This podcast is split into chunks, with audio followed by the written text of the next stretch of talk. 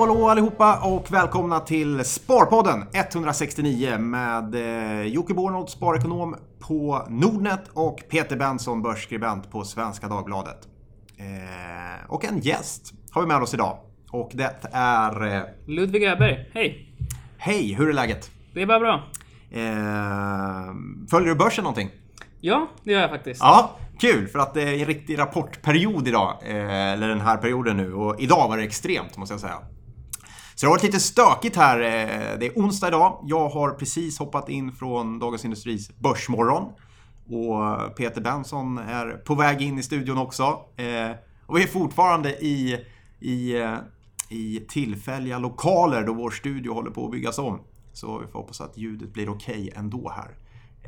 Helt kort kan vi säga att vi har haft en väldigt bra öppning, eller bra rapportmorgon med Sandvik, SCB, Volvo Eh, och Electrolux kom in lite sämre. Men i stora hela så såg det riktigt bra ut och hittills har det sett väldigt bra ut måste man säga eh, på de rapporter som har kommit. Eh, så det är förstås positivt. Men trots denna rapporttsunami som vi har här i, i dagarna så tänkte vi faktiskt ägna dagens podd åt någonting helt annat. Och det är ett ämne som ni undrar, eh, ställer mycket frågor kring eh, de gånger vi har nämnt det och varken jag eller Peter är någon expert. Och det handlar om Bitcoin. Och det är därför du är här idag. Ja. Eh, och det ska bli otroligt spännande att lära oss mer om det. Så uh, vi hoppar rakt in i Bitcoin-världen. Ja, vi har ju en gäst med oss idag som sagt. Eh, eh, Ludvig Öberg. Eh, du är ju ehm, eh, grundare, medgrundare och styrelseledamot i Svenska Bitcoinföreningen. Eh, kan inte du berätta lite om dig själv Ludvig? Vad har du för bakgrund? Jo, så jag började med Bitcoin 2011 då. Eh, och sen så har jag med och grundat ett antal olika företag, bland annat en bitcoinväxlingstjänst som heter Safello. Jag var med och grundade då Svenska Bitcoinföreningen som är en ideell förening för att sprida information om bitcoin och lite andra projekt egentligen. Mm. Men kretsar din, din, ditt yrkesliv kring bitcoin också eller är det startup-världen? Är du ingenjör eller vad är du för en typ av person? Jag jobbar med affärsutveckling skulle man kunna okay. säga. Ja. Ehm, och har egentligen jobbat med bitcoin och blockchain då eh, sen dess. Just det, kul. Och nu får du berätta lite, vad är bitcoin för en nybliven lyssnare? Ja, man skulle kunna säga att det är en digital valuta som inte har en utgivare. Det finns ingen centralbank, eh, det finns inga bankirer, utan man kan göra betalning från en person till en annan direkt utan någon tredje part. Och vad är fördelarna med det där då? Ja, det är väl att du inte då behöver lita på banker eller liknande. Det var startat som en motreaktion skulle man kunna säga efter finanskrisen. Mm. Eh, men man då såg att det här med att man banker ska hålla ens pengar eh, kan då vara en risk. Mm. Och att man ville skapa ett alternativ till det där du som individ skulle kunna ha egentligen digitala kontanter om man skulle kunna uttrycka mm. sig så. Vad är min trygghet? Eh, i, i, den vanliga eh, penningvärlden så är det ju om vi tar en kontanta medel, det är en IOU-lapp på något sätt. Du, du har Riksbanken som garant. Eh, vem garanterar i, i, Bitcoin? Vad är det som är min garanti så att säga? Vad är det som gör att min, min, peng, min peng är min peng? ja, eh, så, så jag skulle säga att Riksbanken inte har någon garanti egentligen, för de har ju inga guld eller någonting bakom svenska kronor, utan det är ju bara ett gemensamt tillit till den valutan vi har mm. och att Riksbanken klarar av att hantera eh, utbudet av den valutan. Och på samma sätt så har bitcoin en, eh, en valuta eller monetär politik skulle man kunna säga med hur många bitcoin som ska ges ut. Och det ska max ges ut 21 miljoner bitcoin och just nu har vi gett ut ungefär 16 miljoner bitcoin. Så det finns en eh, i alla fall stadigt växande tillgång av bitcoin och sen så matchas det då av att folk eh, vill ha bitcoin helt enkelt för olika användningsområden, skicka pengar eller liknande. Och det här gör då att det finns ett pris. En fa mm. fast mängd bitcoin och eh, vad folk vill ha helt enkelt. Då skapas ett pris. Så det är egentligen helt frimarknadsbaserat skulle man kunna säga. Mm. Men, men att, eh, även om inte Riksbanken backar upp svenska kronan med guld och det är väl ingen som gör det längre.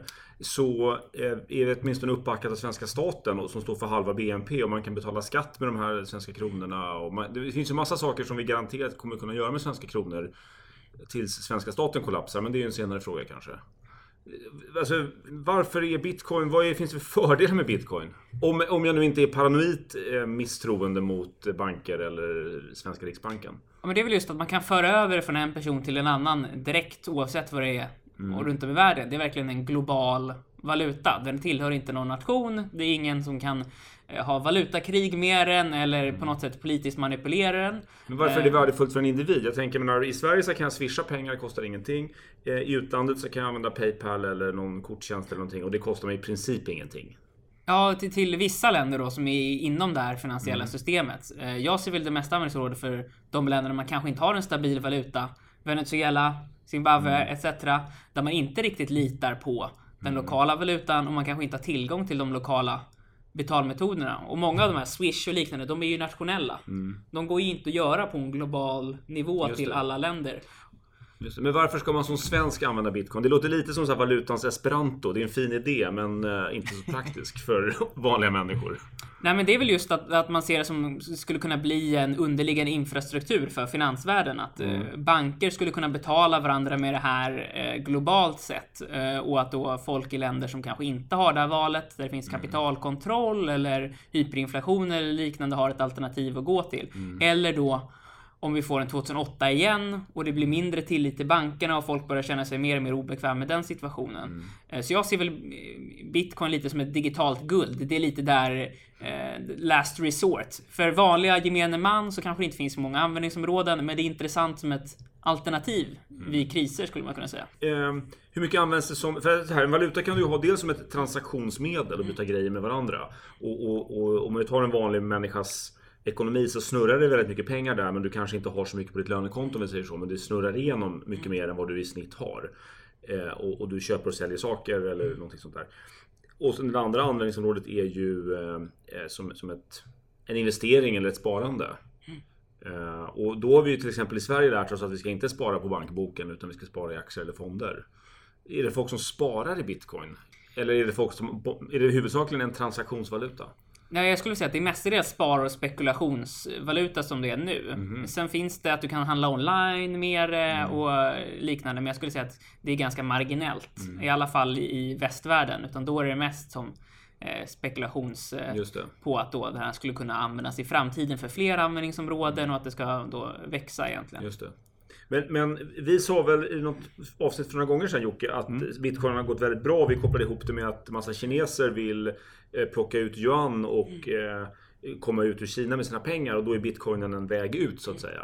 Är, det en rimlig hypotes? Ja, och det är väl en hypotes. Det är svårt att bevisa. Eh, Men i alla fall från min erfarenhet så jag har fått några kineser som har kontaktat mig och frågat hur kan jag göra det här? Jag har haft folk från- Venezuela som har varit intresserade.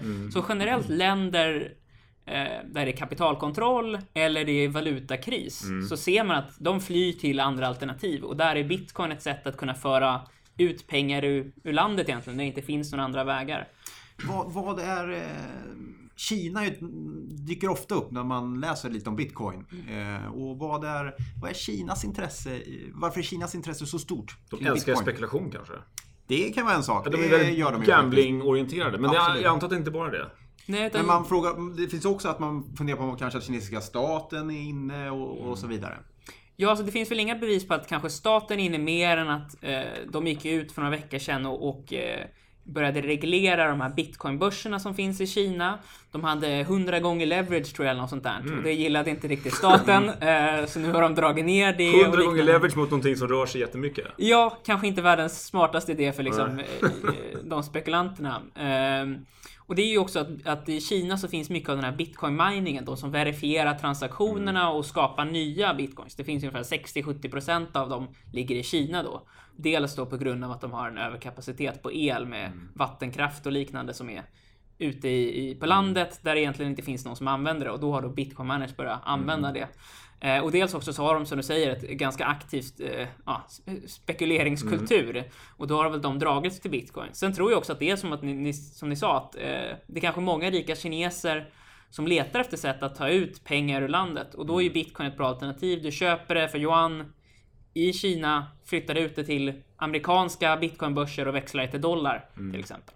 Och hur ser du på det här att det sägs att bitcoin är liksom en, en, en hårdvaluta för eh, kriminella och knarkhandel och sånt här på nätet och så?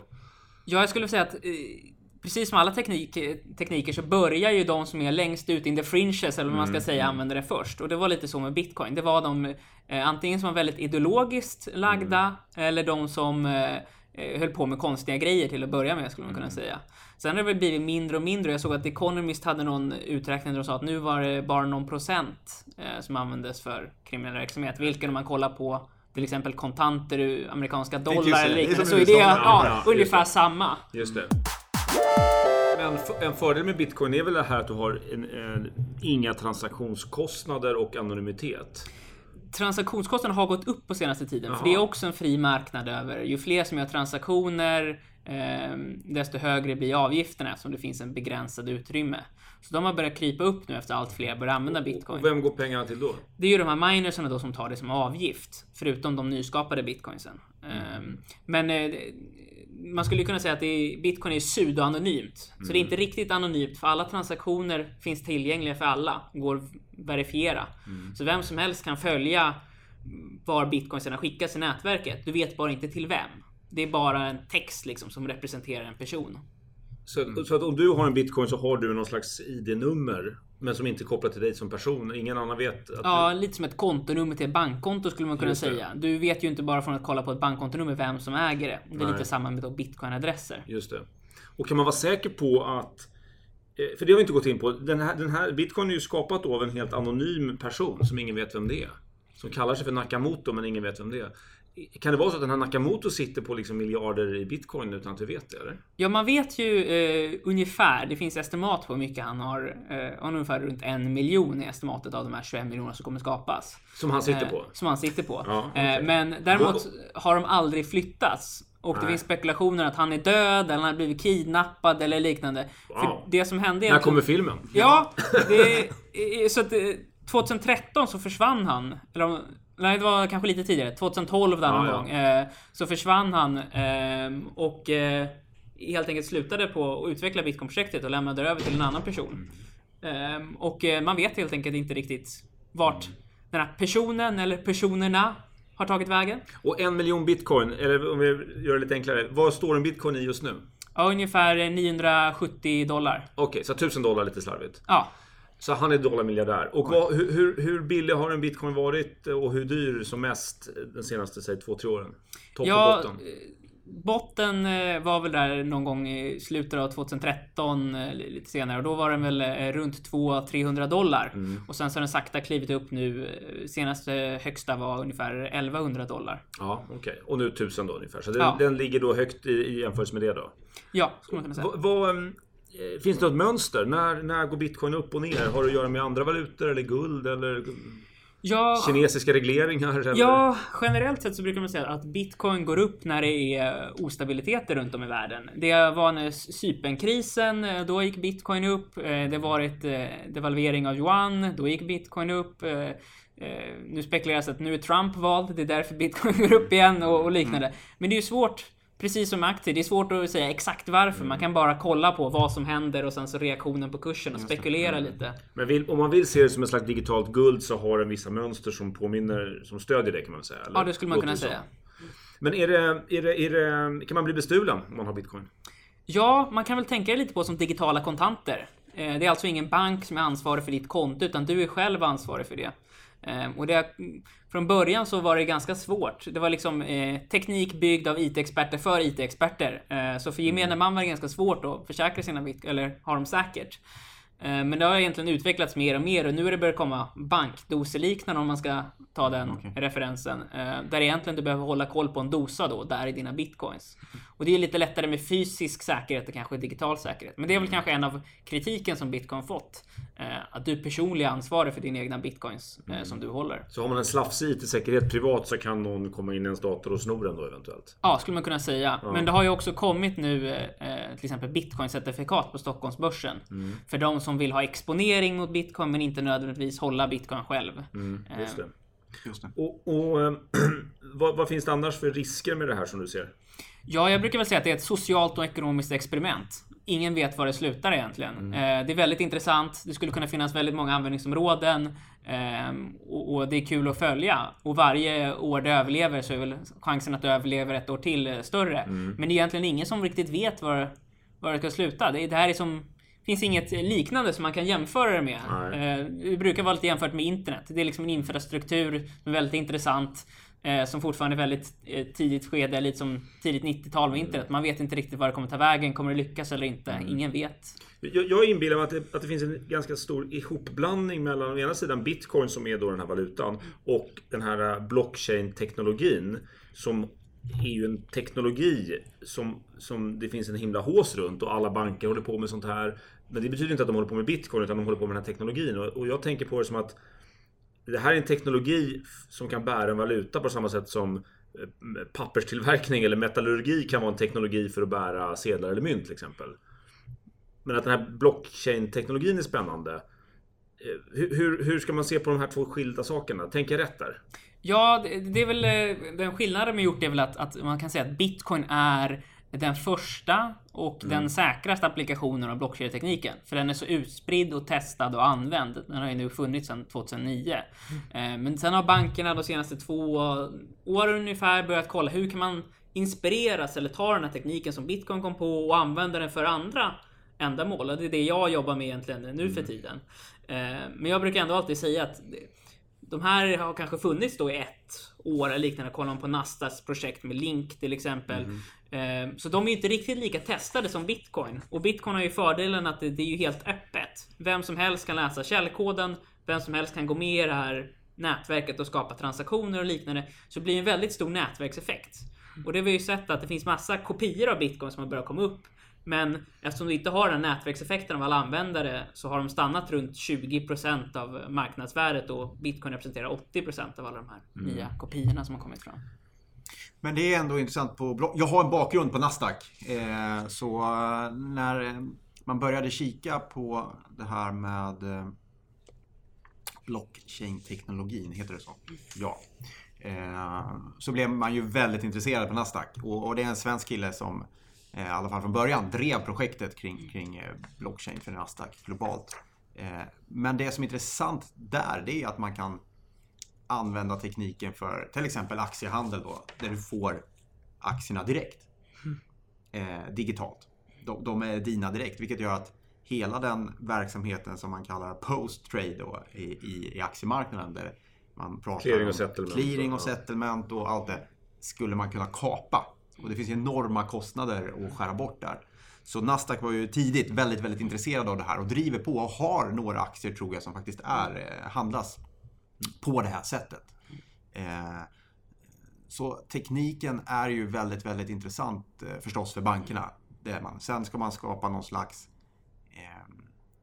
som du säger, att skapa någon slags standard eller det är enormt svårt mm. och, och mäckigt att få till det. Men det är väldigt intressant. Men vad är det som gör det här med, att man säger ja du får det direkt, men vad är det som gör att det är min bitcoin eller min aktie och vad är det som gör att jag håller den. Förstår du vad jag jo. menar? Vad är det som är min säkerhet i det? Hur kan jag lita på att jag är aktieägare eller, eller ägare av en bitcoin? Vad, är det, vad ligger tilliten där? Man skulle kunna säga att det är som att du har ett kontonummer där folk kan skicka betalningar till dig då och sen så har du ett lösenord skulle man kunna säga. Det är en publik och en privat nyckel då. Och med det här mm. lösenordet så kan du skicka transaktioner. Så du kan skicka fem aktier Peter eller fem bitcoins eh, och du kan göra det här på ett sätt att du inte behöver be banken om lov. De har ingen tillgång till ditt lösenord utan du kan direkt koppla upp det. Lite samma som internet. Eh, du kan direkt koppla upp det på ett nätverk och istället för att då gå in på en hemsida så kan du skicka en transaktion då. Så det är lite samma idé, det som kallas peer-to-peer network, alltså att ja.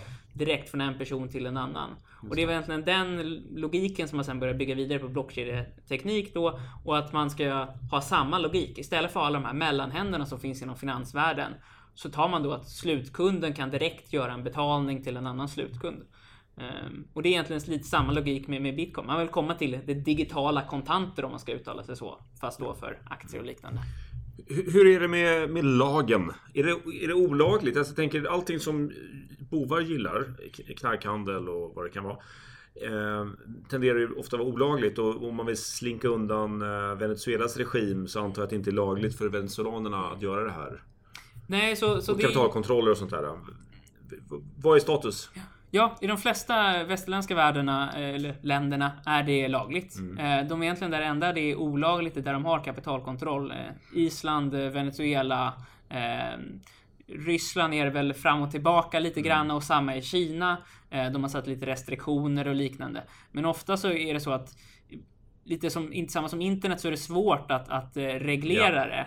Utan istället vad man har gjort är att de här börserna som växlar från lokala valutor till bitcoin, det är de man reglerar. Så till exempel den börsen jag startade, Safello, var den första reglerade bitcoinväxlingstjänsten i Sverige. Så man var då under Finansinspektionen. Man gör då KYC, alltså identifiera Ja. kunder och håller koll på eh, risk, eh, risk eh, från transaktioner och liknande. Så det är egentligen så man har gjort att det är in och utpunkterna som man har reglerat medan själva bitcoin-nätverket i sig är väldigt svårt att reglera. det. Så det har Så det är lite, återigen, internet är en ganska bra liknelse egentligen. Du, du kan reglera hur mycket du vill men det kan vara svårt att eh, kontrollera och sanktionera. Kanske.